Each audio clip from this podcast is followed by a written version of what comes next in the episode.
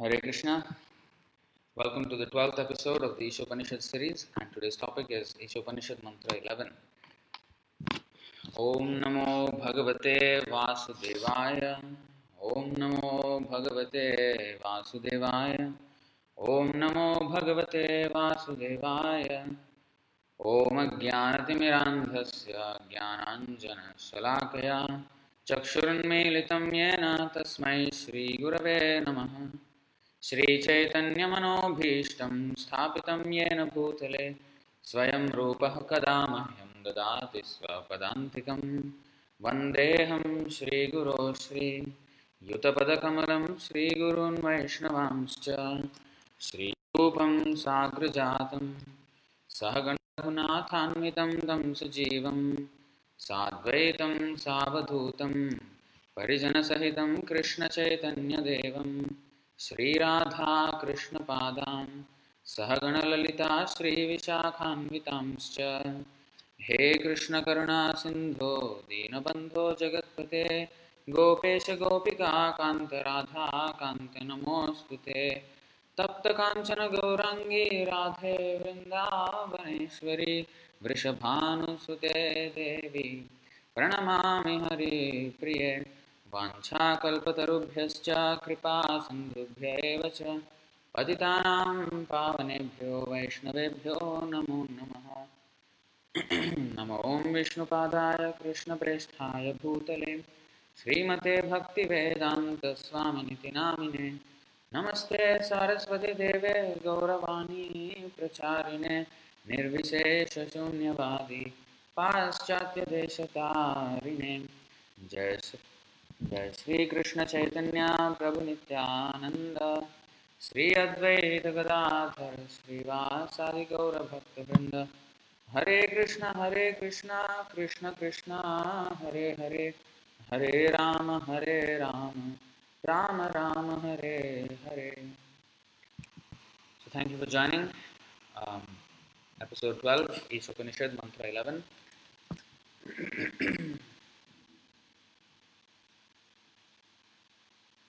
So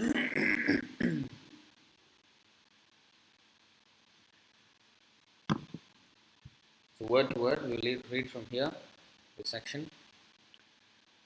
So please repeat after me. Vidyam cha avidyam cha yah tat veda ubhayam सह अविद्यया मृत्युं तीर्त्वा विद्यया अमृतम् अश्नुते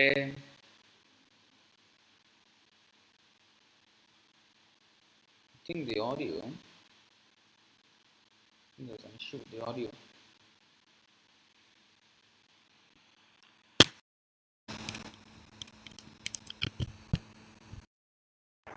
Hare Krishna. Okay, now I think it's louder. Just now, I think it was not coming from here. All right.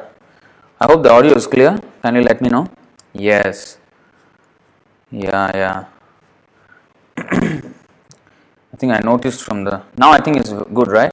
Just just let me know now.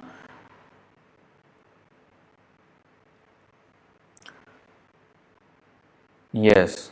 So I actually actually had to disconnect and connect back the mic because the mic was not connected. I could see the audio levels were not so high as and not so clear. Okay, good. Thank you very much.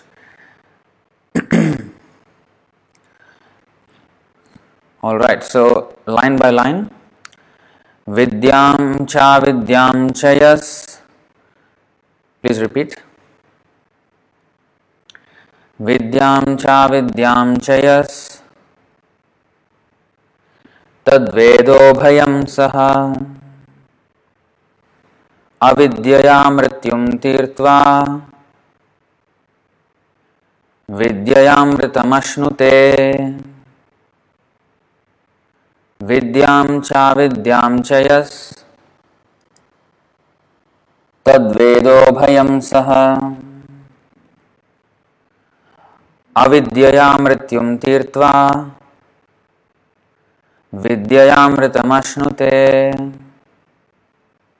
विद्यां चाविद्यां च yes. तद्वेदो भयं सः। अविद्यया मृत्युं तीर्त्वा विद्ययामृतमश्नुते Right, word to word meaning. Vidyam, knowledge in fact. Cha and avidya, nescience or ignorance. Cha and yah, a person who. That, uh, tat, that. Veda, knows. Ubhayam, both. Saha, simultaneously. Avidyaya, by culture of nescience मृत्युम repeated death तीर्थवा transcending विद्यया by culture of knowledge अमृतम deathlessness अश्नुते enjoys translation and purport by divine grace A C Bhaktivedanta Swami Srila Prabhupada की जाए translation only one who can learn the process of nescience and that of transcendental knowledge side by side can transcend the influence of repeated birth and death and enjoy the full blessings of immortality.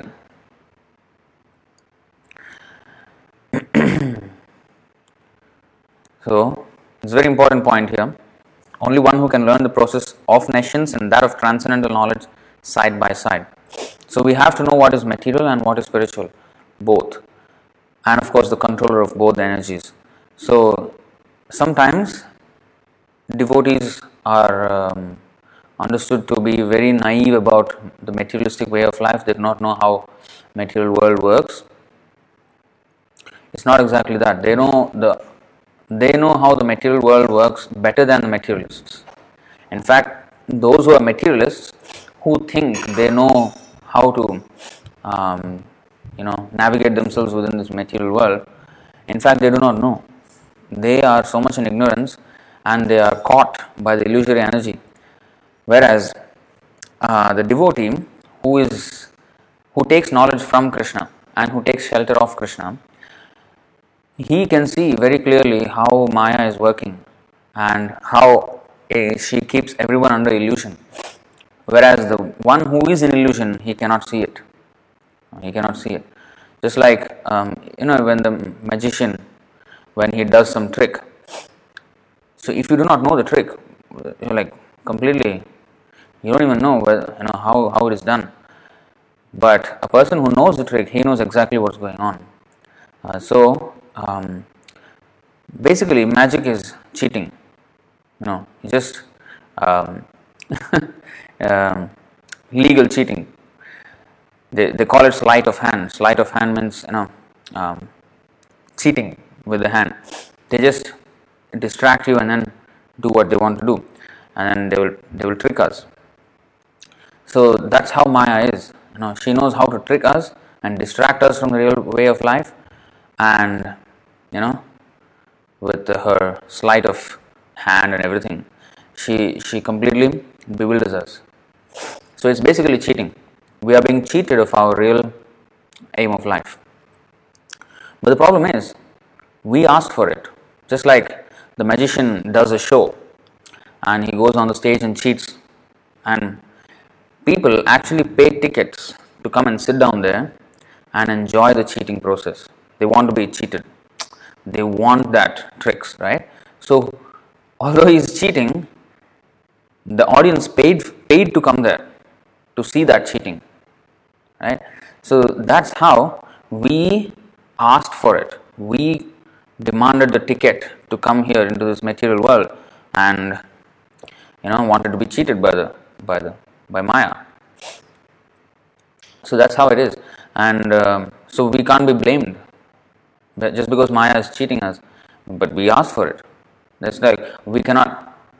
We after paying for the ticket and coming there and sitting down, and then he he does all these tricks, and then we can't we can't complain to the government say hey you know I, I paid the ticket to come, come there and sat down and he, I know he, he did so many tricks, you know, he cheated me. No, but that's what you paid for, right? so it's like that. We, we ask for these things. Okay, so we have to know how everything is working, and then we know what to do, what not to do, and then we know how to take shelter of Krishna. And we cannot know when we say we should know the process of nescience and of transcendental knowledge does not mean that we have to go into the material way of life and experience it and know it. No no no. As i said we will not know that way. By being illusion we cannot know. Once we take knowledge from krishna because he is the source of spiritual energy and material energy both he is the source. So as, as explained in the um, bhagavad gita chapter 7 text 4 and 5 see 4 भूमिरापो नलो वायुः खं मनो बुद्धिरेव च अहङ्कार इति यं मे भिन्ना प्रकृतिरष्टधा earth, water, fire, air, ether, mind, intelligence, and false ego. Altogether, these eight constitute my separated material energies. So, it is His. Krishna is saying, My. My separated energies. So, that material, everything that we see in this material world are a combination of these things earth, water, fire, air, ether, mind, intelligence, and false ego. So, everything is, is uh, combination of these things. That is the material world. Now, next, apareyam itastvanyam prakritim vidhime param jiva bhutam mahabaho yayedam dharyate jagat. Besides these, O mighty armed Arjuna, there is another superior energy of mind, that is also his, superior energy of mind, which comprises the living entities, which we are, who are exploiting the resources of this material inferior nature. Um, in the original one they say who are sustaining the universe. So because of them the universe is appearing to be moving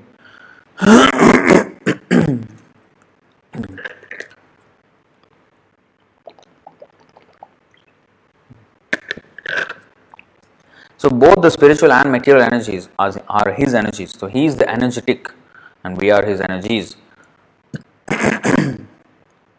so we both belong to Him. So, in order to really understand what is the material world and how she works, we need to understand from the owner of both material and spiritual energies. If we try to get knowledge from the material energy about material energy, we're going to be fooled. Uh, we have to learn it from the creator of the material energy, and he is the one who will reveal the tricks of her and how actually she is working under his order.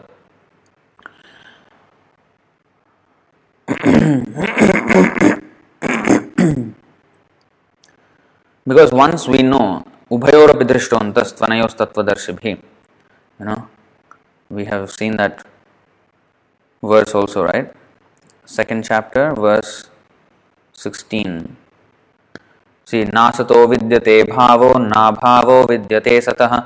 उभर दृष्टोन्तस्त्वनयोस्तत्वदर्शिभिः those who are seers of the truth have concluded that of the non existent the material body there is no endurance it will not endure it will die one day it is not eternal and of the eternal the soul there is no change the change means basically death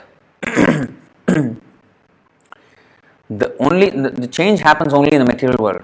The, anything that is material undergoes six changes, six transformations. What are they?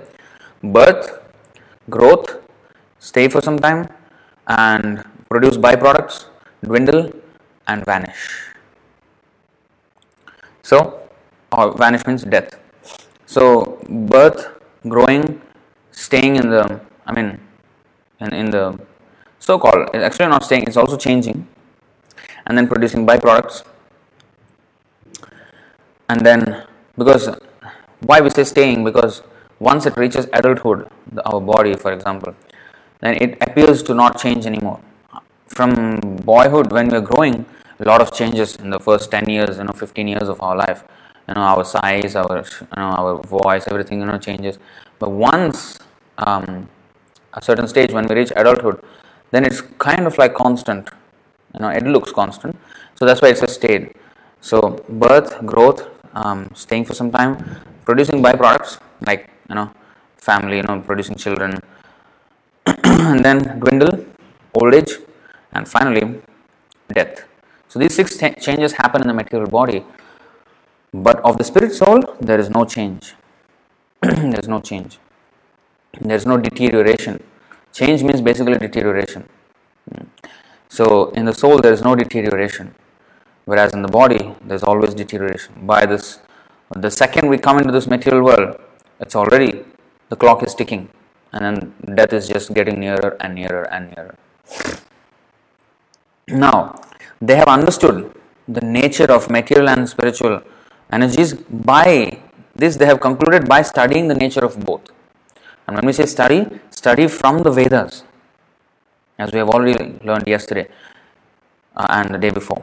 So we have to study from the Vedas to study the nature. Like you know, we we gone gone we have gone through the examples of like the species of life, for example, eight million four hundred thousand exact number, and the division of the species in water, trees, you know, insects, reptiles, animals, and humans all these divisions and how many species in each of these categories are all mentioned in our scriptures already. So when we say studying the nature of both, studying means not with our senses, but from the from the scriptures given by Krishna.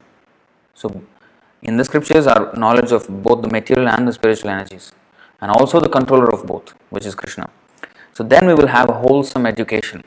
Hmm. Otherwise, it's all it's all misguided. It's just part, and then you're seeing it from the wrong perspective and everything is not clearly understood otherwise.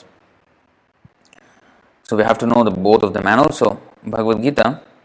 I think I've shown you this, but again, chapter 7, verse 2 ज्ञानं तेहं सविज्ञानम् इदं वक्ष्याम्यशेषतः यज्ञात्वा नेह भूयोऽन्यज् ज्ञातव्यम् अवशिष्यते I shall now declare unto you in full this knowledge, both phenomenal and numinous. this being known, nothing further shall remain for you to know. This is important. So, here also he is saying in the 7th chapter, 2nd verse, I shall now declare unto you the knowledge both phenomenal and numinous. Phenomenal means the material knowledge, and numinous knowledge means the spiritual knowledge. So, both phenomenal and numinal, numinous. This being known, nothing further shall remain for you to know. That's true because everything that we see in this material world is just a combination of these both. Uh, there is matter which is dead, and then it is agitated by the living force which is the living entity. Only these two energies are working in this material world. Of course, there are so many subdivisions in these two headings, like even the jivas. You know, like in the material energies, we have the eight different eight ingredients bhumi rapa analo vayurkham manobuddhir ahankar then we have um, in the spiritual in the jiva although it is one then we have different gradations of living beings like you know aquatics trees and you know all these things according to the coverings of the three modes of material nature the gradations in living entities happen because of being covered to different degrees by the three modes of material nature. Somebody who is more covered by the mode of ignorance, they are in the animal species, a little bit less covered, you know, like in the human species, and very much uncovered in the demigod. And even among demigods, there are so many, and then Brahma is the most, most uncovered by the three modes of material nature in this universe. And of course, Lord Shiva is even beyond that. So, he is actually the controller of the material energy. So, in this way, there are gradations of living entities um, based on how much they are covered by the Maya. But actually, all jivas, all jivatmas are of the same quality, whether Brahma or the insect, same quality actually, but just covered differently. Somebody is more in the mode of ignorance, somebody is more in the mode of goodness, somebody is in passion like that. So we go to the purport. Uh, we can actually map the English to the Sanskrit, but uh, we try to i think you can you know try to do this on your own.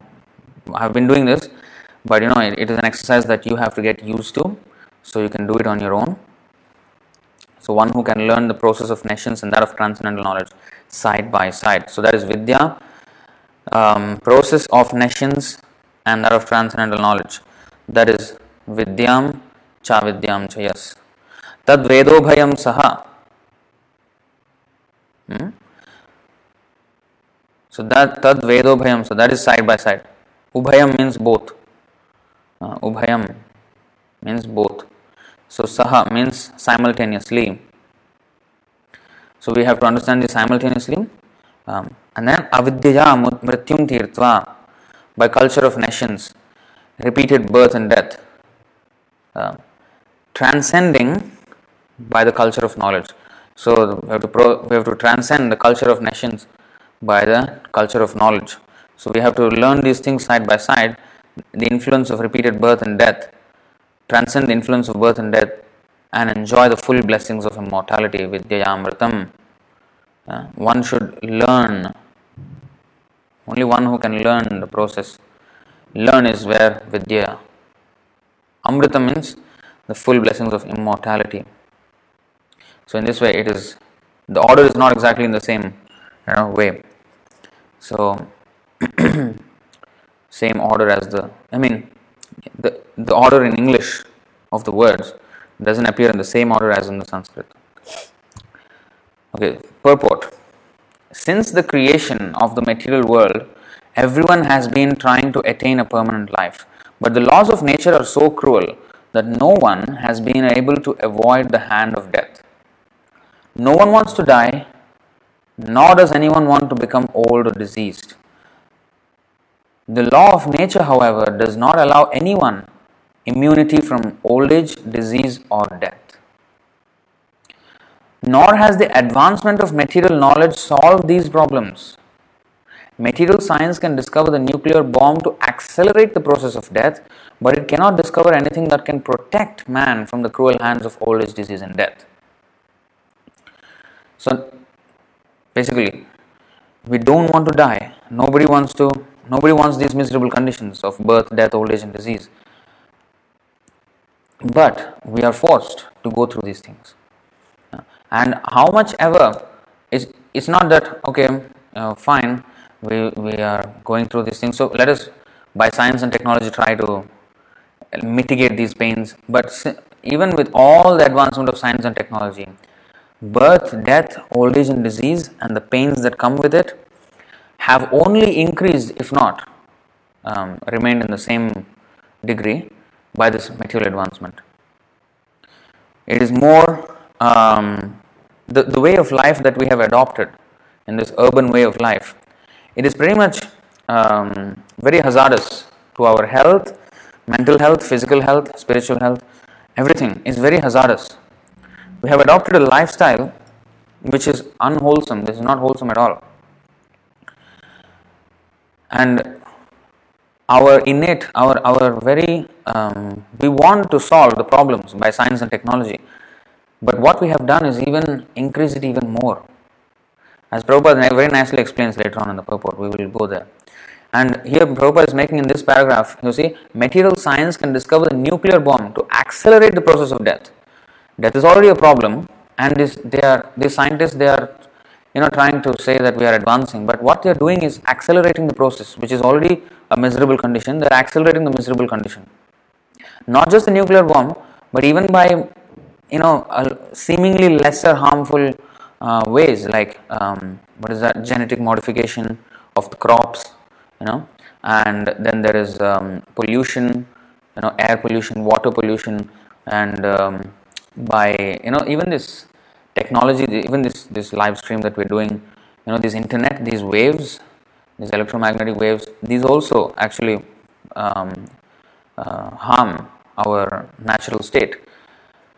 So and and so many things. I mean our enterprise industrial enterprise is full of so many toxic materials and and also the whole process of working in a factory or working in the offices and you know it has become so hard just to earn a little bit of food to live people don't even have time to eat properly.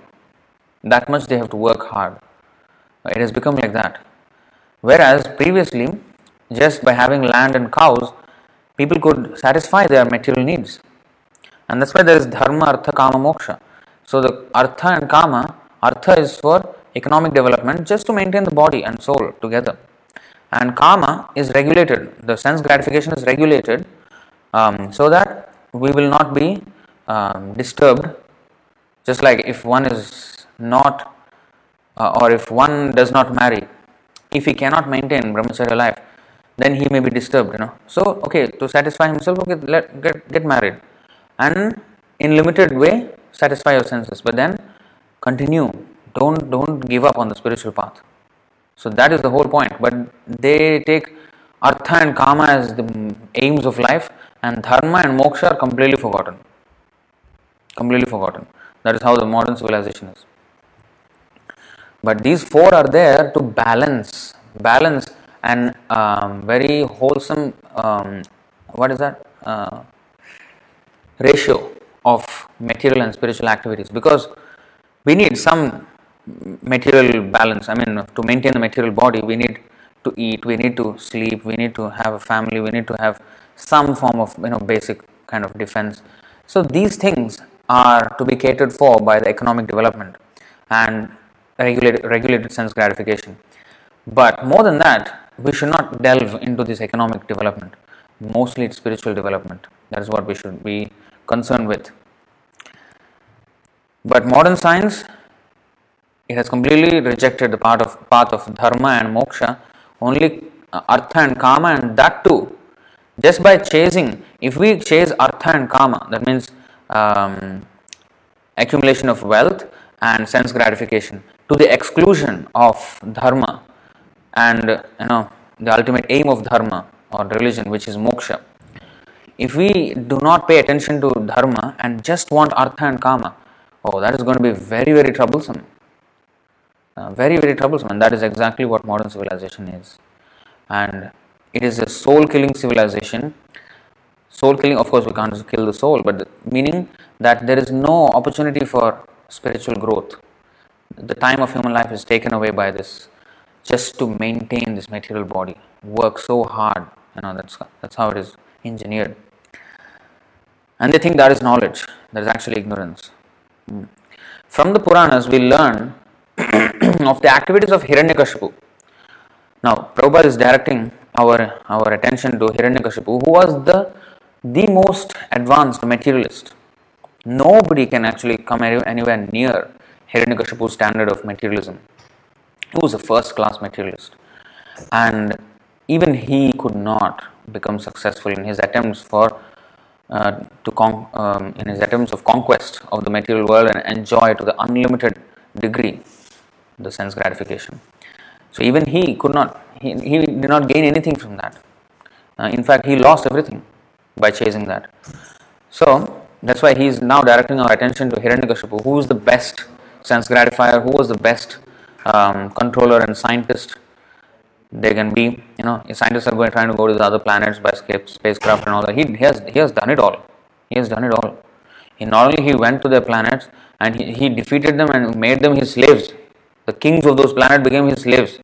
So modern scientists can't even, can't even imagine the science and technology that Hiranyakashipu had. And we know what happened to Hiranyakashipu. Within a moment, he was finished. So that's why Prabhupada is very nicely explaining here how even such a great materialist, with all his efforts, failed. What what we can what we can uh, you know gain here by following his path in a very minuscule way, not even in the grand way. Now you see, from the Puranas, we learn of the activities of Hiranyakashipu, a king who was very much advanced materially Wanting to conquer cruel death by his material acquisitions and the strength of his nescience, he underwent a type of meditation so severe that the inhabitants of all the planetary systems became disturbed by his mystic powers. We know the story, we have read the Narsimha Leela. I do not know if you have followed us, most of you have followed. So, you see, with his tapasya, with his strength of nescience, strength of ignorance, the path of ignorance, the culture of ignorance, which, which basically means to defy the authority of the Lord. That is the path of ignorance.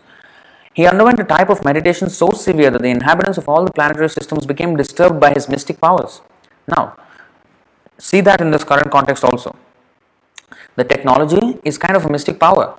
Like, I am sitting here alone in this room, and you know, so many of you on the other side are watching this live, sitting in your own homes, this is actually mystic power, which is Sanjay could do that, you know, in the in the battlefield. You know, he could see what was happening in the battle. there was also live telecast, but here we have 34 people um, sitting, as I can see the count here. But there was only one, sanjay and Vyasadeva, of course, could also see. By Vyasadev's mercy, sanjay also could see. And uh, Dhritarashtra was hearing by practically radio because live commentary he was hearing from Sanjaya. So they had two, two, two people, you know, watching the whole thing. Of course, there are demigods are also. I mean, whenever there's Krishna, the demigods are all interested in that, wherever, whatever he's doing. So anyway, by by the calculations of the earthly realm, two people were watching that live telecast, and now 34 people, 36 people. So um, it's a mystic power, right? How can somebody sit down in a room and be heard so far away? Like like some of you, um, Virendra Prabhu, and some of you are from India, and uh, Somagiri Prabhu from Hungary. From how many kilometers? You know, we took plane, which is you know like how many um, 1,500, 2,000 dollars, you know, flight. We went there, and you know, like about 4,000, 5,000, I don't know, even more, thousand kilometers, maybe 6,000 kilometers, or 7,000 kilometers, maybe that far away and how can I be heard so far? so this is our mystic power. So to an extent they have replicated this modern civilization have replicated this mystic powers that people used to have uh, by their yogic powers they are replicating it by mechanical processes which are more harmful like in the telecast that sanjay was seeing the whole kurukshetra war there was no waves you know there was no uh, radiation there was no satellite you know there was no launch pad and then some satellite went and you know because of that there was a live telecast. No. No need of all that you know uh, cumbersome processes. By yogic power they could do it. And it was very wholesome and natural. But now there is pollution you know because there is electromagnetic waves and then there is you need to send a satellite and all this wi-fi and all these things you know internet. So all these things are um, replication, but in a more gross way. They used to do in more subtle way through mind intelligence and you know, all these yogic powers, a, which are more subtle than gross. So, and for example, even nuclear weapons, just by mantra, incantations, they can imbue. I mean, uh, an arrow, seemingly an ordinary arrow, they can make it into a nuclear weapon just by chanting mantra. This is a subtle science. What the modern scientists are used to is gross science of panchabhuta, this, this gross elements. But the sound, the, the science of sound is very much unknown to the modern scientist. And also, um, intelligence, mind, how to actually control and get all these yogic powers. All these things are practically unknown the modern scientists. But Hiranyakashipu was so powerful that by his mystic power, single handedly, he could, he could control the entire universe. So basically, it's on the same direction, but much lesser degree, the modern scientists. But pretty much, they have also achieved some mystic powers. And here you see, Hiranyakashipu underwent a type of meditation so severe that the inhabitants of all the planetary systems became disturbed. And with our modern uh, mystic powers that the modern civilization has acquired to travel very fast. Even that is a mystic power. By our own, on our legs, with our legs, we can't travel very fast, right? But with a plane now, we can travel so fast. Of course, now, thanks to the virus, nobody is traveling at all, imprisoned. But I mean, the devices to travel are so. This is all mystic power. Hmm. Sages used to do, yeah, within a second, you know, they used to disappear from one place and appear in another place. They used to do that. Now they cannot do as fast, but pretty much there. They can, I mean, within a few hours they can be there. Uh, how many ever thousand of thousands of kilometers it may be. So, and nowadays by this VR and all these things that virtual reality, all those goggles and all that, they're trying to create this holographic presence of people and look like it looks like you're there right there with that person. Kind of replicating that uh, teleportation kind of thing. But you see they have achieved so many things basically in the same direction. But in a, to a lesser degree and in a more more hazardous way. Just like he had disturbed many planets with his mystic powers today's scientist is disturbing this planet at least. They they couldn't extend their disturbance to other planets yet. They're trying now. They're going to other planets and they're trying to go, and disturb there. But actually, they can't really do much because they will be annihilated there. The thing is the same thing. They are disturbing this planet. How much the planet is now disturbed because of the scientific so called advancement, we can just see. Okay, now, so here Hiranyakashipu has, dis- has caused disturbance in many planetary systems. He forced the creator of the universe, the demigod Brahma, to come down to him. He then asked Brahma for the benediction of becoming Amara, by which he does not, by which one does not die. Hmm. Brahma, Amara means immortal, immo- immortal, immortality. Brahma said that he could not award the benediction because even he, the material creator who rules all planets, is not Amara or not, he is not immortal himself, Brahma. As confirmed in the Bhagavad Gita 8.17, Brahma lives a long time, but that does not mean he is immortal. So, he wanted to become uh, Amara.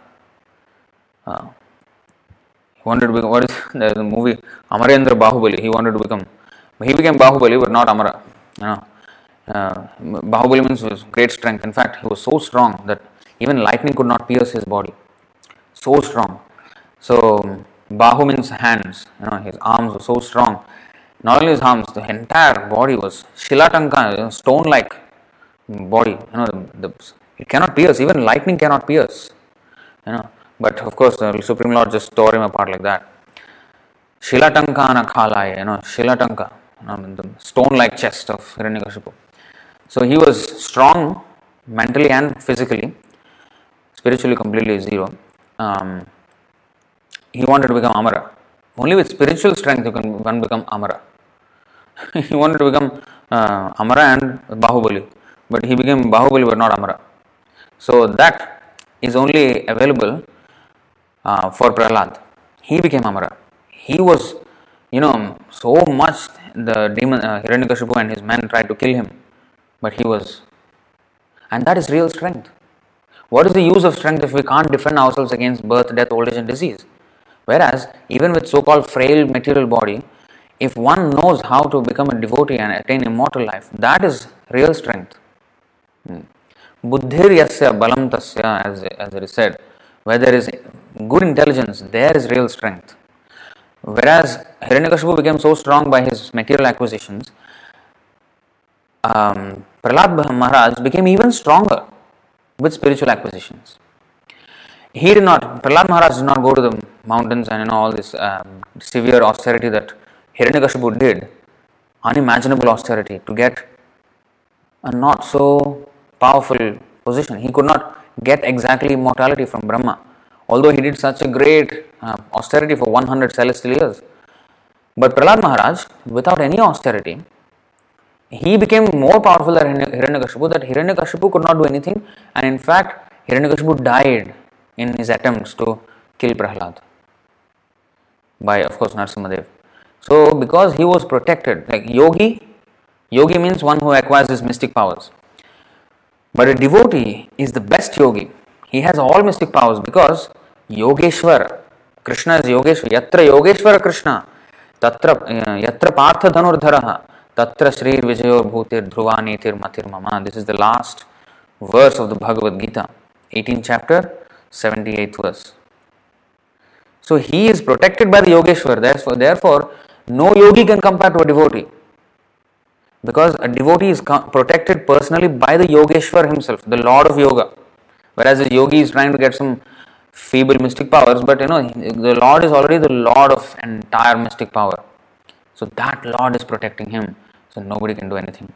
See, wherever there is Krishna, the master of all mystics, wherever there is Arjuna, the supreme archer, there will also certainly be opulence, victory, extraordinary power, and morality. That is my opinion. Uh, and similarly, Ravana and the Vanaras. Ravana and his son Indrajit. Indrajit means he had already conquered Indra. He had defeated Indra, you know, the king of heaven. Ravana's son. Not even Ravana. Ravana's son um, defeated Indra. But still, just monkeys defeated him. Monkeys defeated, you know, all the Indrajit and all this. Of course, Lakshman killed him and Ram killed Ravan. But with just a monkey army, you know, they won against all the sophisticated warriors of the other side. Ravana's materially they were very strong. Spiritually, the Vanaras were strong, stronger because they had Ram on their side. Similarly, Kauravas were so strong, Pandavas materially were not so strong, but because they had Krishna on their side, they won the war. And you know, Prahlad Maharaj, Hiranyakashipu was so strong, but Lord was on Prahlad's side, and therefore Prahlad won. All the time, this history has repeated over and over that whoever is protected by the Lord, there is victory, as you can see here.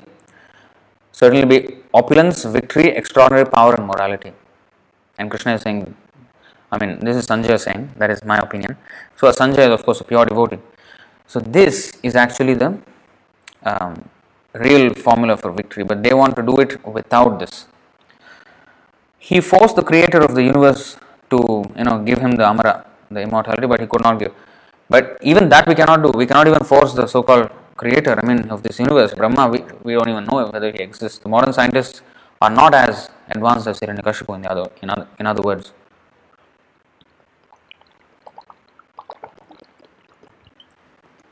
So, Brahma said, I cannot give you immortality because I myself am not immortal. Let's look at the lifetime of Brahma. 8.17 Bhagavad Gita. सहस्रयुग पर्यन्तम् अहर्यद् ब्रह्मणो विदुः रात्रिं युग सहस्रान्तं तेहोरात्रविदो जनाः By human calculations, a thousand ages taken together form the duration of Brahma's one day, and such also is the duration of his night. A thousand ages, what is his ages? These yugas the thousand Divya Yugas. One age means one cycle of Satya, Treta, Dwapara, Kali Yuga. That is 4.32 million years, and that a thousand ages. That means Sahasra Yuga Paryantam. Sahasra Yuga. So 1000 times is 4 uh, yugas. So 4.32 million times 1000 is 4.32 billion years is the duration of one day and such also is the duration of his night. So another 4.32 billion years is his night. So his 124 hours is 8.64 billion years. And he in his month there are 30 such days and there are 12 such months and there are 100 such years in the life of Lord Brahma. And if we calculate, we will come to the point of I don't know if it is mentioned here. Yeah. The entire lifetime of Brahma is this much 311 trillion 40 billion earth years. That is his life. Fantastically long, unimaginable, but not immortal.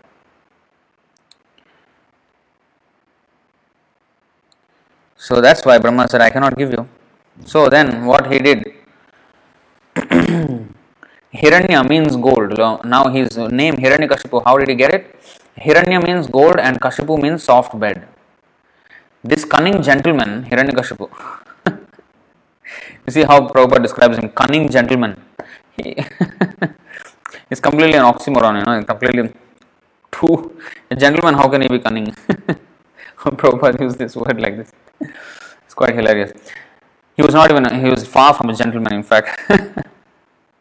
he was a ruffian so bad that even the demigods, just by his you know when he becomes angry and raises his eyebrows that's it everybody is you know fearing and they hide behind the clouds hide behind everywhere they can and get out of his sight just by his unfavorable raise of his eyebrow so i was nowhere close to a gentleman.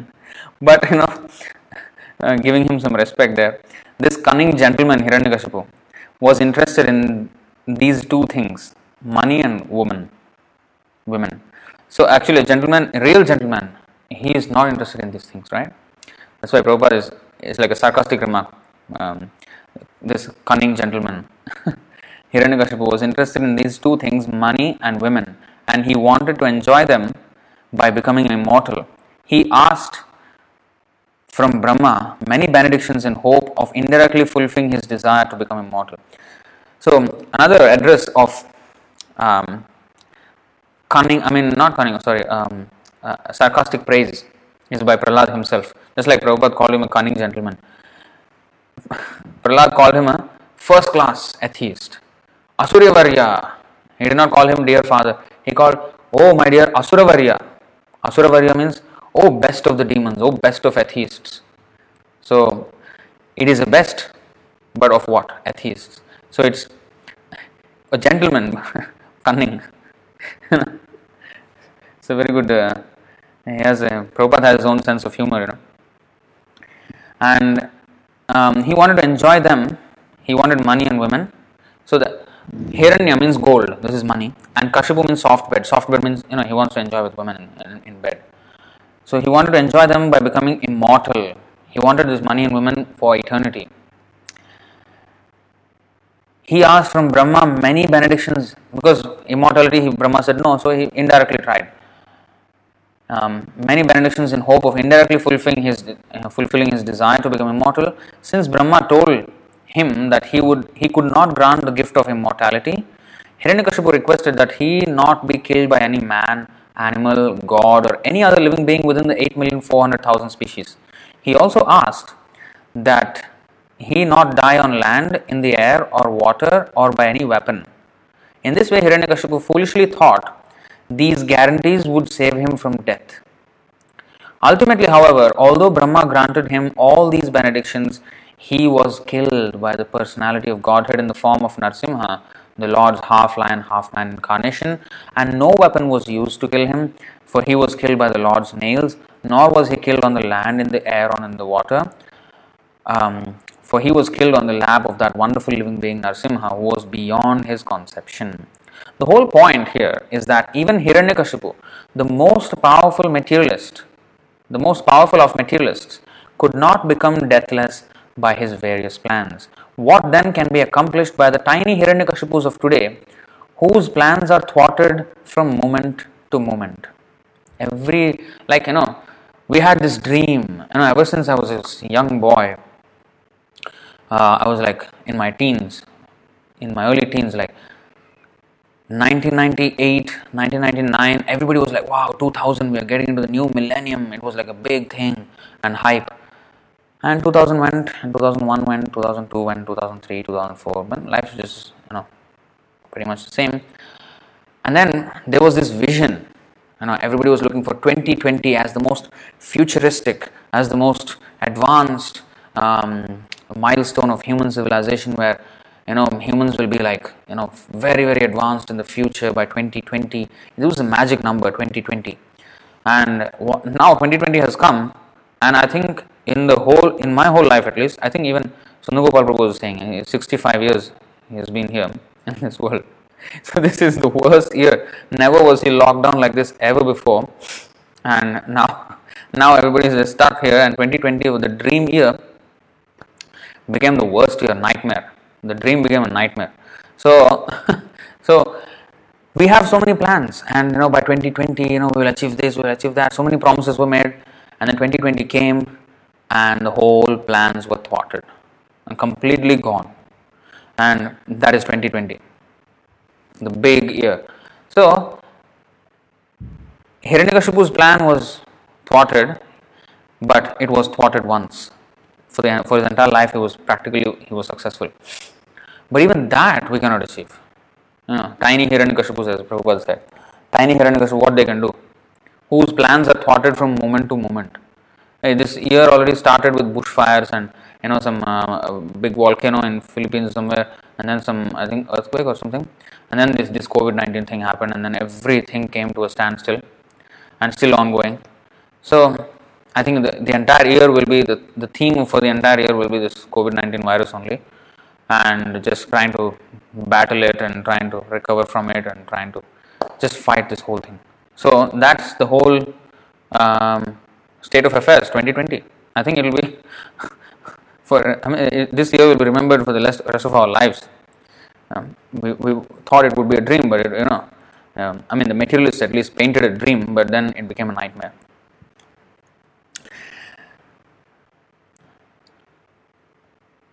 Sri Ishopanishad. So basically, this, the whole point is that even such a greatly accomplished, greatly accomplished materialist as Hiranyakashipu could not do anything to advance the uh, materialistic life. What can we do? Compared to him, we are nothing. Sri Ishopanishad instructs us not to make one sided attempts to win the struggle for existence. Everyone is struggling hard for existence, but the laws of material nature are so hard and fast that they do not allow anyone to surpass them. We cannot surpass the laws of material world. In order to attain a permanent life, one must be prepared to go back to Godhead. Here, staying here, we cannot solve this problem by adjusting and adjusting and adjusting this material life. We cannot make a solution. Um, real solution means one must be prepared to go back to Godhead and not come back here anymore. The process by which one goes back to Godhead is a different branch of knowledge and it has to be learned from revealed Vedic scriptures such as the Upanishads, Vedanta Sutra, Bhagavad Gita, and Srimad Bhagavatam. Now, what is the difference between the atheists and the theists? Now, atheist, he wanted to become immortal, Hiranyakashipu, and modern civilization is pretty much also trying that. Although they know that you know we are mortals, but they are trying to advance the science and technology as much as they can and trying to prolong their lifetimes, you know, in, in whatever way they can. So, if given a chance, they would want to become immortal for sure in this material body. So, they also want to become immortal. The theists, they also want to become immortal. So, the and theists want to be happy, and the materialists also want to be happy. It's not that the theists or the, the devotees they like to go away from happiness. Oh, we don't watch movies, we don't watch, uh, we don't uh, play sports, and all this. Doesn't mean that they are going away from the path of happiness. They have a different standard of happiness. Now, bo- everybody is chasing happiness, but the right way or the wrong way, that is the question now.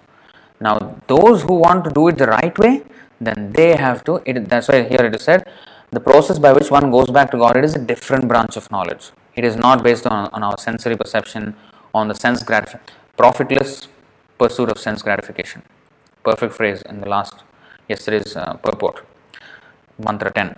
Profitless pursuit of sense gratification. It has that that is a profitless pursuit. But if we want any profit, then we have to pursue in this direction. Take instruction from the Vedic scriptures such as the Upanishads, Vedanta Sutra, Bhagavad Gita, and Srimad Bhagavatam. To become happy in this life and attain a permanent blissful life after leaving this material body, one must study the sacred literature and obtain transcendental knowledge. To become happy in this life and attain permanent blissful life. So, even in this life, you can be happy, and in the next life, you can go back to Godhead by one must study this sacred literature. One, by studying the sacred literature, you can be happy here and in the next life also. Hmm. Whereas the material way of life, in pursuit, profitless pursuit, remember that word pursuit, they are not happy they are pursuing happiness and it's a profitless pursuit. So they're not going to get the profit for which they are pursuing. But here, even the process, the pursuit, so called, of happiness, of real happiness in this spiritual way of life, the process itself is uh, full of happiness. That is explained here in the Bhagavad Gita. Not only is the result uh, pleasurable. That means one goes back to Godhead, yes, eternal life and everything, you know, happiness with God. That is understood. But even the process of attaining it is full of uh, happiness. राजविद्या राजगुह्यम Pavitram इदमुत्तमम प्रत्यक्षावगमम धर्म्यम सुसुखम कर्तुमव्ययम This knowledge, chapter 9, text 2 of Bhagavad Gita. This knowledge is the king of education, the most secret of all secrets. It is the purest knowledge, and because it gives direct perception of the self by realization, it is the perfection of religion. It is everlasting and it is joyfully performed. It is joyfully performed, and that is also explained in Srimad Bhagavatam. Srimad Bhagavatam, Canto 1, Chapter 2, Text 6. सवै पुंसां परो धर्मो यतो भक्तिरधोक्षजे अहेतुके अप्रतिहता ययात्मा सुप्रसीदति suprasidati what is that completely satisfied the supreme occupation dharma for all humanity is that by which men can attain to loving devotional service unto the transcendent lord that is the real occupation of all human beings to attain loving devotional service unto the transcendent lord such devotional service must be, must be unmotivated and un, uninterrupted to completely satisfy the self. When it is unmotivated devotional service to Krishna, it completely satisfies the self, even the process of devotional service itself. Therefore, in the Bhakti Rasamrita Sindhu, um, Rupa Goswami has described the characteristics of devotional service, and this is explained in the Chaitanya Charitamrita, Madhya Lila, chapter 17, verse 95 in the purport. This verse is quoted 1.1.17 in the Bhakti Rasamrita Sindhu. Uh, Sri Rupa Goswami says, Kleshagni Shubhada Mokshalaghutakrit Sudurlabha Sandrananda Visheshatma Sri Krishnaakarshini Chasa. Devotional service has six qualities. Uh, first is Kleshagni, completely removes all klesha, all difficulties. His life becomes happy just by rendering even one you see even here in the purport, I mean the continuation, although Prabhupada did not translate the entire verse as it is, he just is explaining the Kleshagni and the Krishna Karshini and Shubhada. You know, in this in this paragraph after this, um, you know, in this paragraph, he is explaining this the three Kleshagni, Shubhada, and uh, what is the other one? Krishna Karshini. Three, he is explaining. Even there, you see, he said devotional service is Kleshagni even for beginners. This means that it reduces or nullifies all kinds of suffering.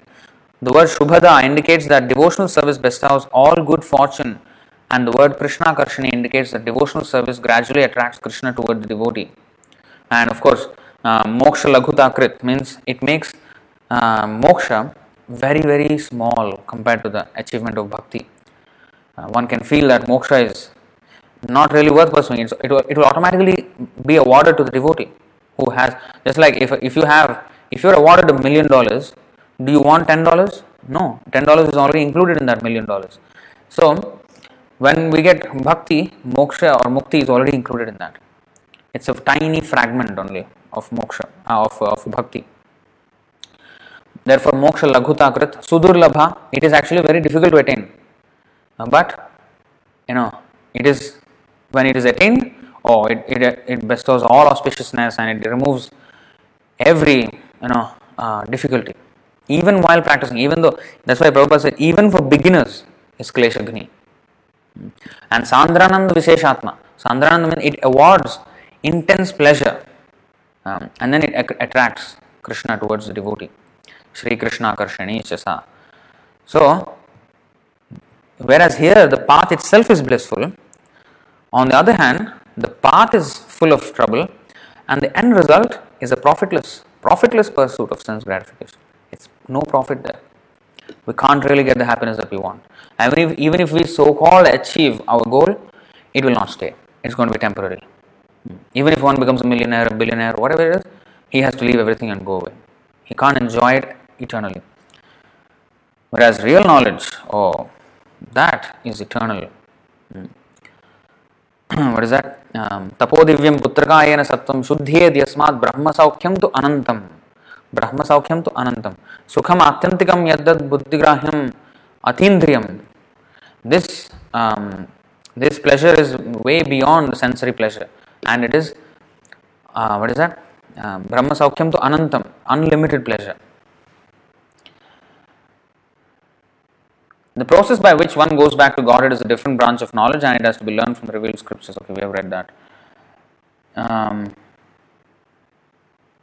the conditioned living being has forgotten his eternal relationship with God and has mistakenly accepted the temporary place of his birth as all in all.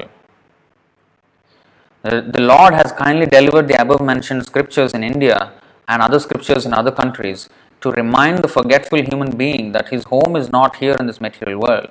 The living being is a spiritual entity and he can be happy only by returning to his spiritual home, just like a fish will be happy only in the water. How much ever we may try to make the life of a fish comfortable on land, we give him nice air conditioned room and you know big feast, you know like hundred preparations or whatever, the fish will never be happy. It will just be, you know, you know the fish fish will be you know like um, struggling uh, but if you put it back in the water oh so happy it doesn't need all these big big feast or air condition or you know all soft bed. No, in fact, it is struggling on a soft bed. You put it in the water, ah, even he will go against the current of the river.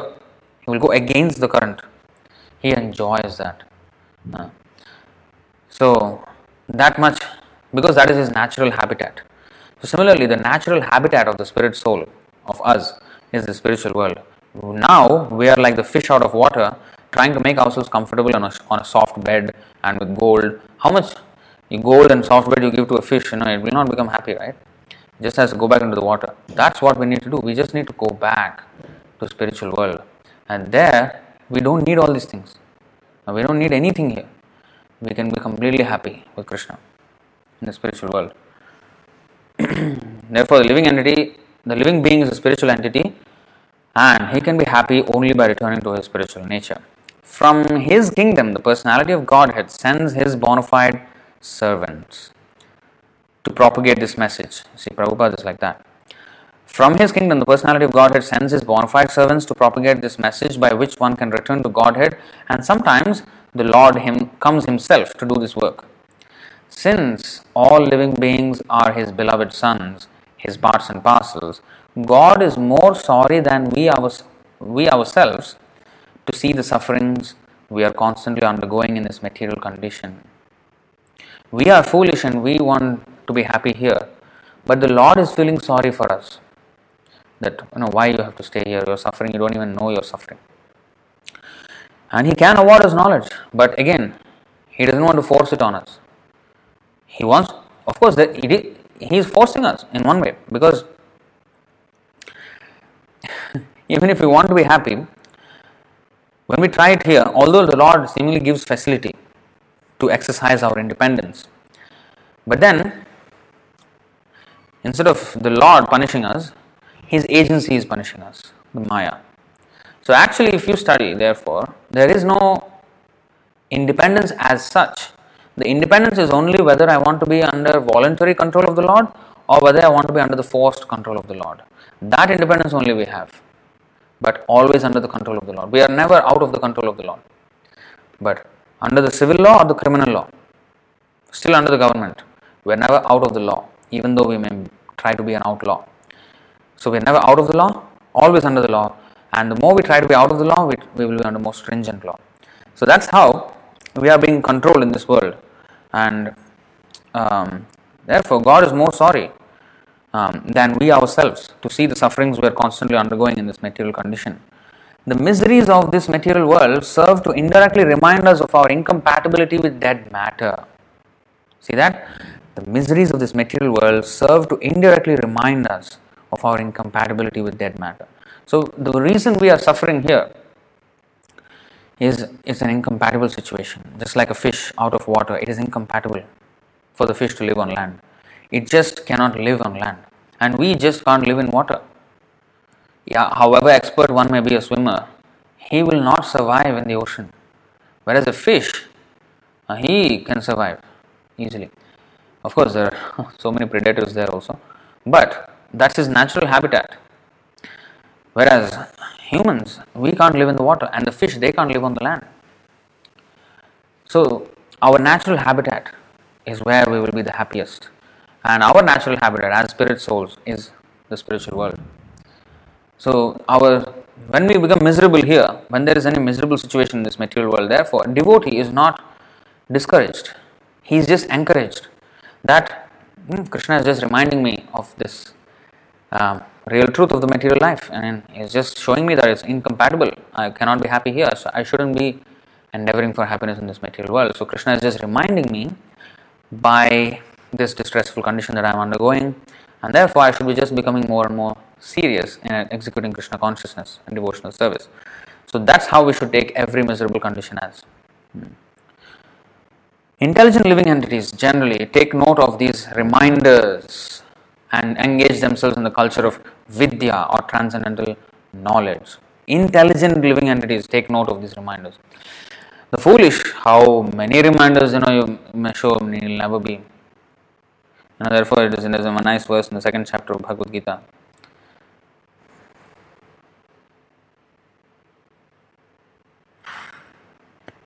आश्चर्यवत् पश्यति कश्चिदेनम् आश्चर्यवद्वदति तथैव चान्यः आश्चर्यवच्चैनमन्यः शृणोति श्रुत्वाप्येनं वेद न चैव कश्चित् Some look on the soul as amazing, some describe him as amazing, and some hear of him as amazing, while others, even after hearing about him, cannot understand him at all. The, the reminders that we get are just when they, when we face any you know reversals in life, they are just reminders that this is this place is not for us. so this place is not for us. That's what the reminders is for, right? So we just have to contemplate. Yes, I'm actually the soul. I'm I'm I'm not part of this material world. So the miserable condition reminds us of our eternal nature. Oh, I'm a soul. I'm I'm. But here, after hearing about the soul even so much, you know, nothing will happen. You know, nothing. What is that? You see, even after hearing about him, cannot understand him at all. So, how many ever reminders in, in spiritual knowledge or due to material circumstances, how much ever he is reminded that he is a soul and he should not uh, chase this profitless pursuit of sense gratification, he still does so. That is a sign of a fool. He can't take any reminder, any advice, any instruction whatsoever, directly or indirectly. Directly about spiritual life, he is not interested. And even indirectly, when Maya hits him hard, he doesn't question why am I being hit hard. So he doesn't. He just simply tries to chase those material uh, pursuits of sense gratification.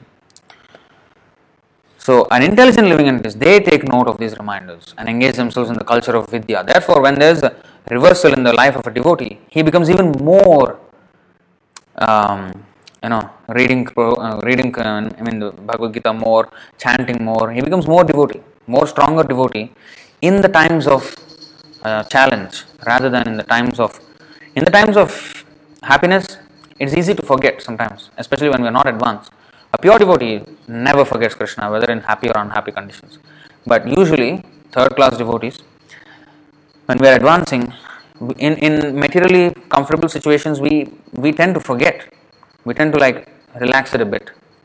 But when there is a challenging situation, then our prayers become more fervent, our prayers become more feelingly. You know, that's why um, Bhagavad Gita 2 44 it is said भोगैश्वर्य प्रसक्तानां तयापहृतचेतसां व्यवसायात्मिका बुद्धिः समाधौ न विधीयते in the minds of those who are too attached to sense enjoyment and material opulence and who are bewildered by such things, the resolute determ- determination for uh, devotional service to the Supreme Lord does not take place.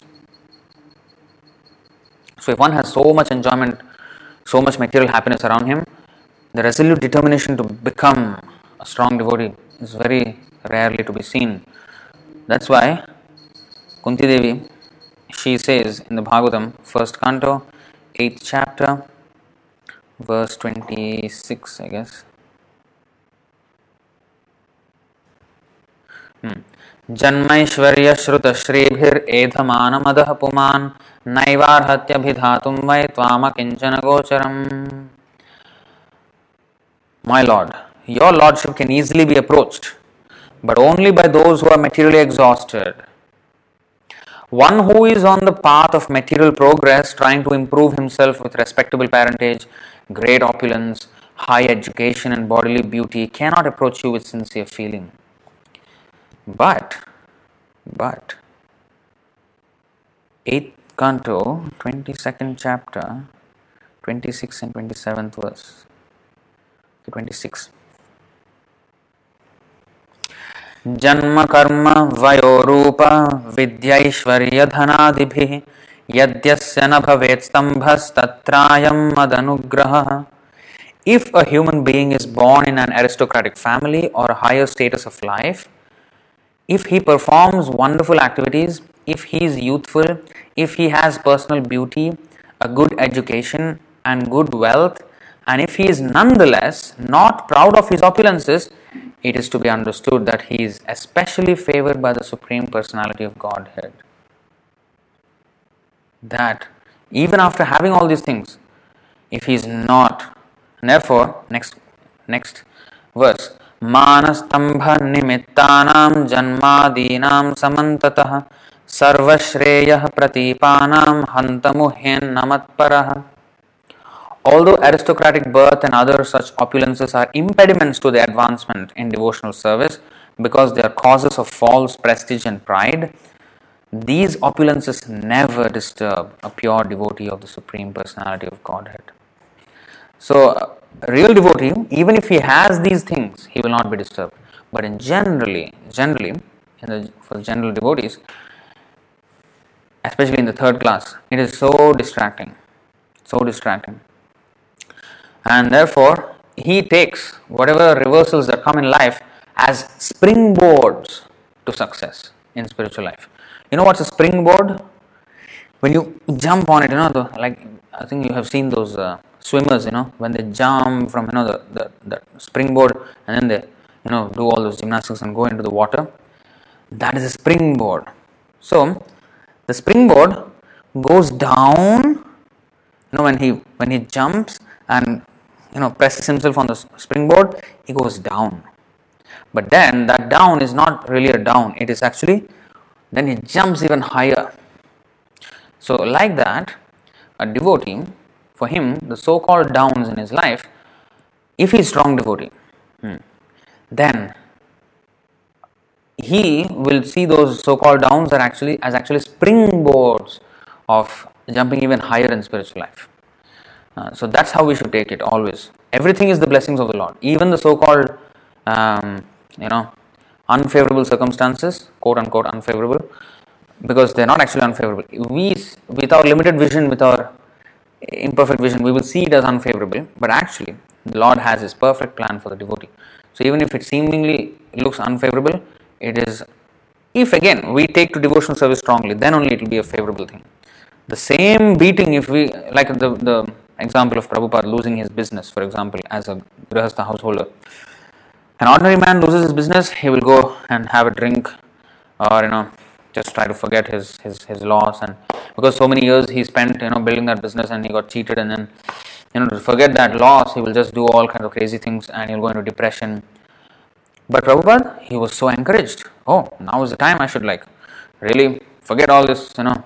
Uh, even though he was trying to earn that money to print books and expand the Krishna consciousness movement, that was his plan. But still, you see, when Krishna thwarted that plan, he took it as he took it as you know Krishna's desire. He did not go and fight who was the manager who cheated him and know how can he do this and this is injustice. I have you know um, uh, worked so hard to build this business. No, he just all right. Krishna's plan, fine. So he, that is called tolerance. You see how tolerance helps. He tolerated that. All right, fine. He just took it as Krishna's plan. Moved on in his spiritual life. Therefore, the 214, you know, Bhagavad Gita 2.14 we have to tolerate ups and downs.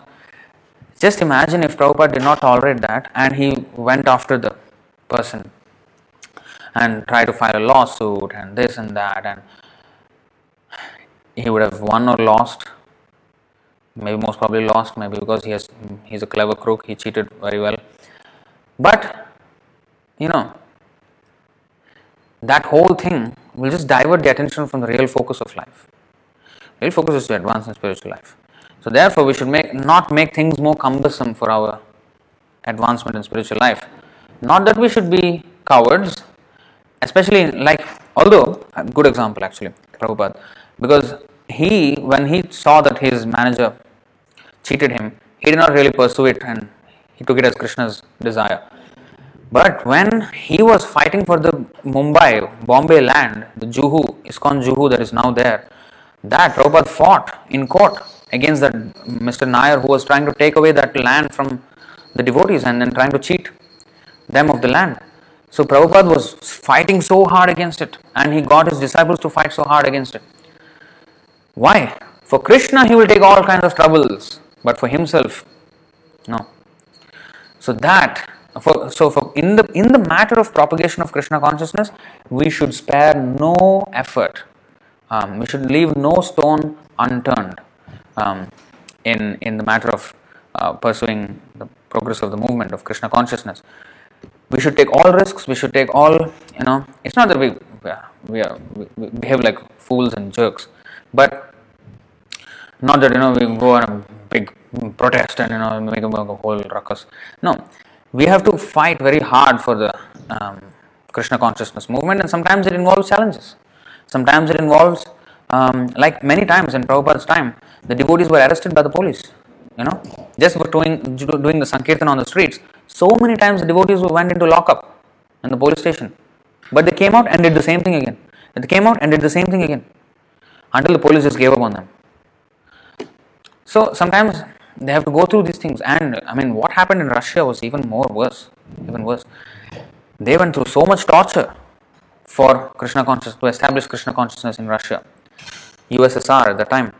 So it was communist and you know big big problem in Russia at the time. But they even few devotees died while preaching because of the torture that the government did. But they still went ahead. Hmm. So for the Krishna's sake, we should be prepared to take all trouble. But for ourselves, we should not make our life more cumbersome. Fighting for Krishna's sake, that is the most glorious, uh, even if we die fighting for Krishna, that is the most glorious death on the battlefield of, of, the, of preaching. If one dies, that is the most glorious death. Uh,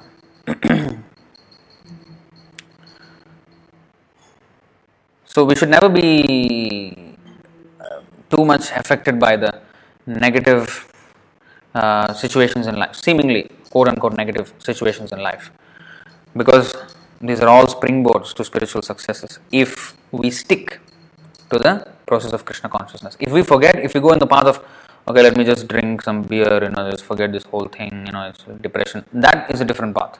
It's a mode of ignorance path. But spiritual path is when we take it in the right frame of mind and take it as Krishna's mercy. Yasyaham anugrahanami harishetadham shanai. Tato, we have seen that, right? Um, just go there and come back. 1088.8. 10.88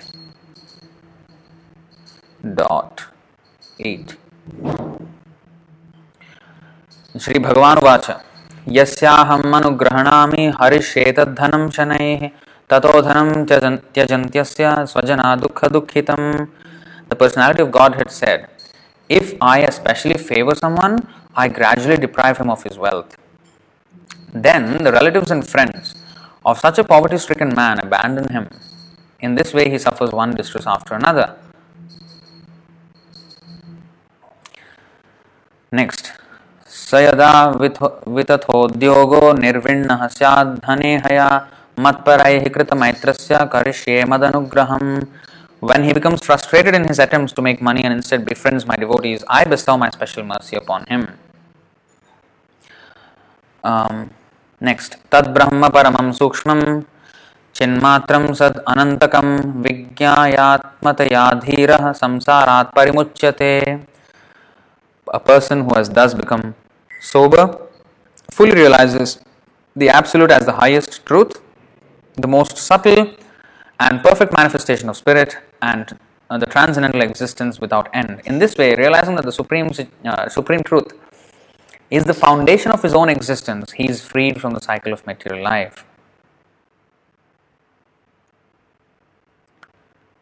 Actually, there is a nice verse quoted in the um, comment section.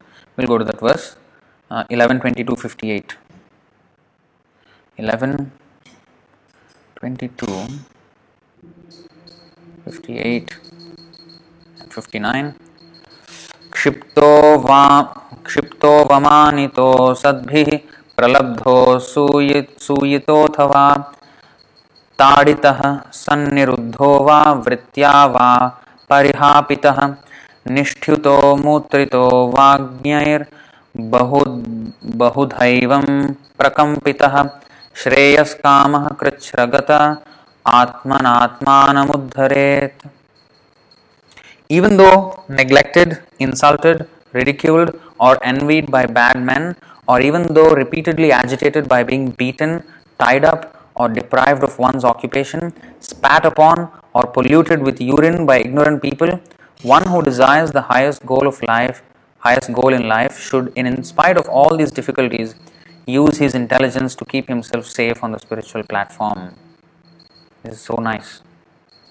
Hmm? even if one is insulted, ridiculed, envied, you know, repeatedly agitated by being beaten, tied up, deprived of one's job or occupation, and even if they spit, spit on us, uh, even if uh, polluted with urine, even if they urinate on us, should. I mean, uh, this is you know pure devotee to achieve this kind of tolerance is um, you know you know it's that is what we need to. Trinadapi sunichena tarodapi sahishna means this. Even if you urinate on a tree, the tree will not protest. The tree will still give us shade, still give us the fruits, everything, right? So that is mean that is the meaning of tolerance. Why why Chaitanya Mahaprabhu said tolerant like the tree? Because it is the embodiment of tolerance, it is the symbol of tolerance, the tree. Spat upon, uh, tied up, beaten, uh, insulted, neglected, ridiculed, envied. Even in spite of all these difficulties, one should use his intelligence to keep himself safe on the spiritual platform. How to keep safe? By chanting Hare Krishna. Kirtaniya Sada Hari. Spiritually safe means, oh, I, I have to find some shelter. No. Spiritually safe means not forgetting Krishna. Because once you forget Krishna, oh, Sahanistan Mahachidram. Uh, this was 2936 purport. 2.9.36 Bhagavatam and the purport you see Sahanistan Mahachidram. One second.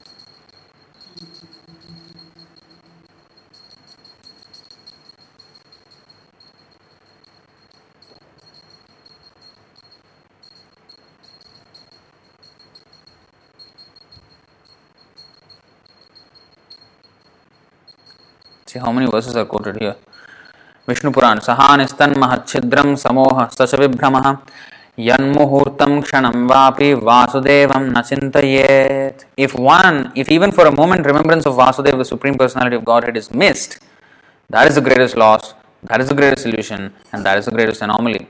So, that is the unsafe position. Spiritually safe means always chant Kirtaniya Sada Hari. By how? Tolerating whatever they do to us, tolerate. But then, if a Vaishnava is uh, insulted, if another Vaishnava, if I am insulted, I should, I should be. This should be my behavior. Trinadapi sunichena, tarorapi saishana, amanina amanadena, kirtaniya sada. But if a, another Vaishnava is insulted or ridiculed or envied upon, then we should take it very seriously. We should fight against that. Or if the Lord is, you know, ridiculed or you know envied upon, no, we should fight. So, krodha bhakti dvesha bhakta dvesha dveshi jane. So that is the proper uh, usage of anger. But for oneself, one should be very tolerant. But for Krishna, we should take all pains. So coming back here, intelligent living entities generally take note of these reminders and engage themselves in the culture of vidya or transcendental knowledge. Human life is the best opportunity for the culture of spiritual knowledge, and a human being who does not take advantage of this opportunity is called a Naradhama, the lowest of human beings. And one who takes the advantage of the opportunity, he is called a Mahatma or Narottama, the best of human beings. Narottam Das Thakur, you know, we have Narottama means the, the best of human beings, Naradhama means the worst of human beings. The path of avidya or advancement of material knowledge for sense gratification. You see, avidya is the path of advancement of material knowledge. Knowledge, seemingly vidya, but the path of advancement of material knowledge is avidya. When I was small as a kid, we were made to do Saraswati Puja. When I was Saraswati Puja, Ganesh Chaturthi, we bring all our difficult subjects, all the textbooks of, you know, where what is the difficult subject, okay, bring all those textbooks, keep in front of Mother Saraswati, and you know, pray for her blessing so that we can pass the exam, get good grades.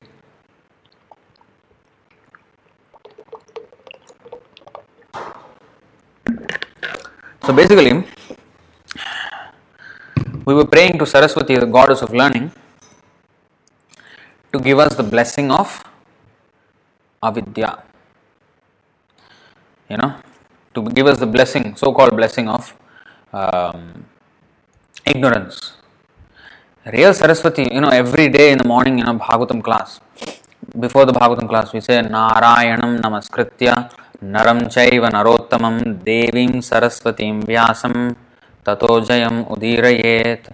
We, we offer our respectful obeisances to Mother Saraswati every day before the Bhagavatam class because that is knowledge. Uh, before reading the Bhagavatam, we pay our obeisances to the spiritual master, to Vyasadev, to Naranarayan, and to Mother Saraswati to help us, bless us as we are advancing, as we are reading the Bhagavatam. By her blessings, we can understand what is in the Bhagavatam.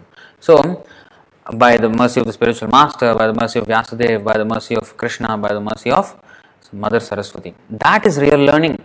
But putting these textbooks in a modern, ed- mm, this, this mundane education and putting that in front of Saraswati and no, I want. But here it is said the path of avidya or advancement of material knowledge for sense gratification.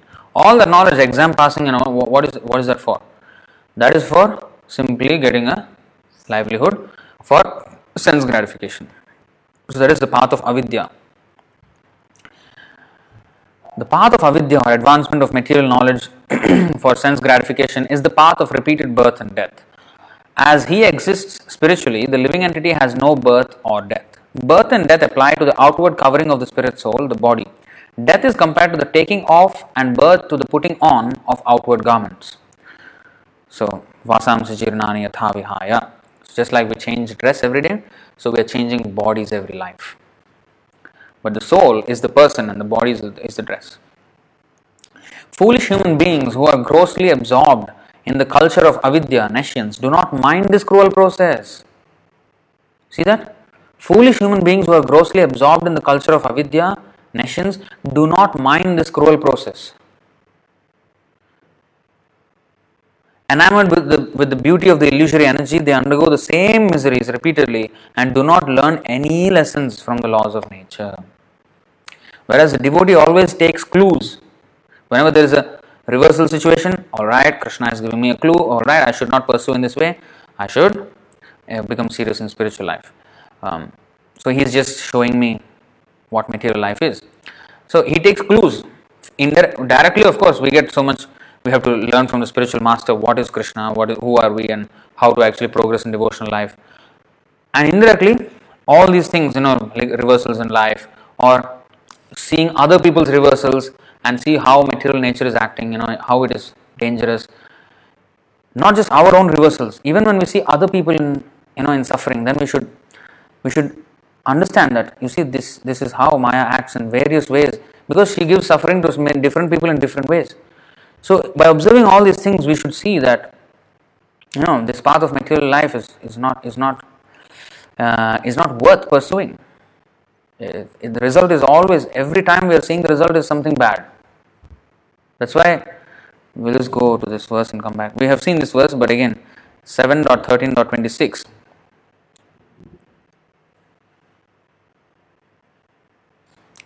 तत्रापि दम्पतीनां च सुखा sukhayanyapanuttaye karmani kurvatam drishtva nivrittosmi viparyayam.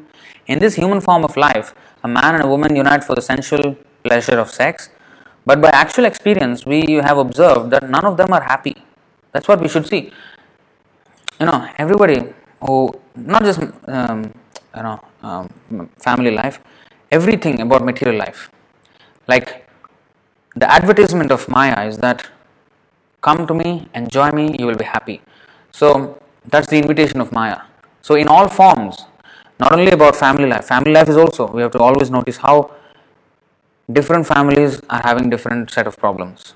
If not this problem, then another problem. If not that problem, then another problem. If not that problem, another problem. It is never a happy situation. It's never a comfortable situation. Some people think, oh, in my family only this problem is there. So, you see, their family is so good, you know, they are all very cooperative. But they have other problems which we don't even know. So actually, it's just a it's just a platform of problems. If not this, then that. It's only problems. And it's not that we should immediately run away from the responsibilities. The basic thing about family life is, although despite all inconveniences, we should work for their spiritual benefit. That is the only uh, thing. If that is also not possible, then sannyas. if after trying all that not possible, okay, take sannyas and get out from the whole situation. So that is there. Therefore, um, we should see and say Maya advertises in other ways, like look at this, or oh, technology distracts us in various various ways, right? Or sports, or you know, all these attractive features of you know Maya, materialistic life. But then you you see the consequences. What is what is the real? So we should always contemplate on these things. What is the real deal in this? Although there is so much hype, like for example, a great soccer player or a great football player or uh, sorry soccer and football i mean soccer and cricket and so, or a good actor now as much as as much fame as they get and as much they become popular among the people but you see the essence of it. What did they achieve in terms of the value of human life? So we should not be distracted by the so called hype because that is just the advertisement of material world. You know just like when you market a product this marketing works in any field. What they do is they show testimonials of people who have gone through that you know and who use that product and how they feel about it you know so when everybody says it's good and good and good and good then you know and nowadays also when they see any youtube video they see the comments what people say what people say. Everybody is you know you know saying good and good and good and okay this, this is something which is okay this is something legit. We that is how maya gives us the, the, the illusion that everything is nice. Because she puts all these people who comment or who give testimonials who are in illusion and their testimonials what is the use of their testimonials but maya gets herself arranges her own army of these people who give nice testimonials about materialistic way of life about earning money, about you know so many materialistic plans, and they say this will work, this has worked, and and what has actually worked? Did they get out of birth, death, old age, and disease? That thing we should never forget. We should observe not only in our life, reversals or whatever, we should observe the, the illusion in everything that is there in the material world through the eyes of the scripture. Everywhere, how the illusion is working we should see in every step of our lives and always be conscious of how Krishna's Maya, Krishna's Maya is working to keep everybody in illusion. Not that we find fault with everybody and see everybody is in illusion. I am the only pure devotee who's seeing everything right. That means we are, we are also part of that illusion. the moment I think like that, that means the, the Maya is illusioning me or putting me into illusion of pride. And with that, I think I'm better than anyone, and in that way, my pride increases, and pride goes before fall. So, I'm also enamored by Maya. So, it is not about it's not about hey, see everybody suffering and everybody foolish people. And I'm the, the biggest man. I'm, I'm the best. I, only I understand what is spiritual life. That means we are also straight, going into the same direction. So, we should always be humble at the same time and just observe and take guidance from the spiritual master and try to help everybody. When we see their suffering, on one side we should understand that we should not pursue in that path. On the other hand, we need to try to serve them and help them understand the real thing, how to how they can really become happy. So for that we have to be absolutely convinced and not be fooled by any advertisement of Maya. Any advertisement of Maya, we cannot be fooled by that. And we should in fact convince them who are enamored by Maya by bring, giving them Krishna consciousness, distributing books. Let them read Prabhupada's books, let them be convinced, and Maya will come out. So we should be always focused that how much ever they are saying they are happy, they are foolish, they are, they are not happy. Sukhavan manyate grihi. He is just imagining that he is happy. He is not happy, but he is imagining. So we have to get them out of that, um, you know, get them out of that illusion.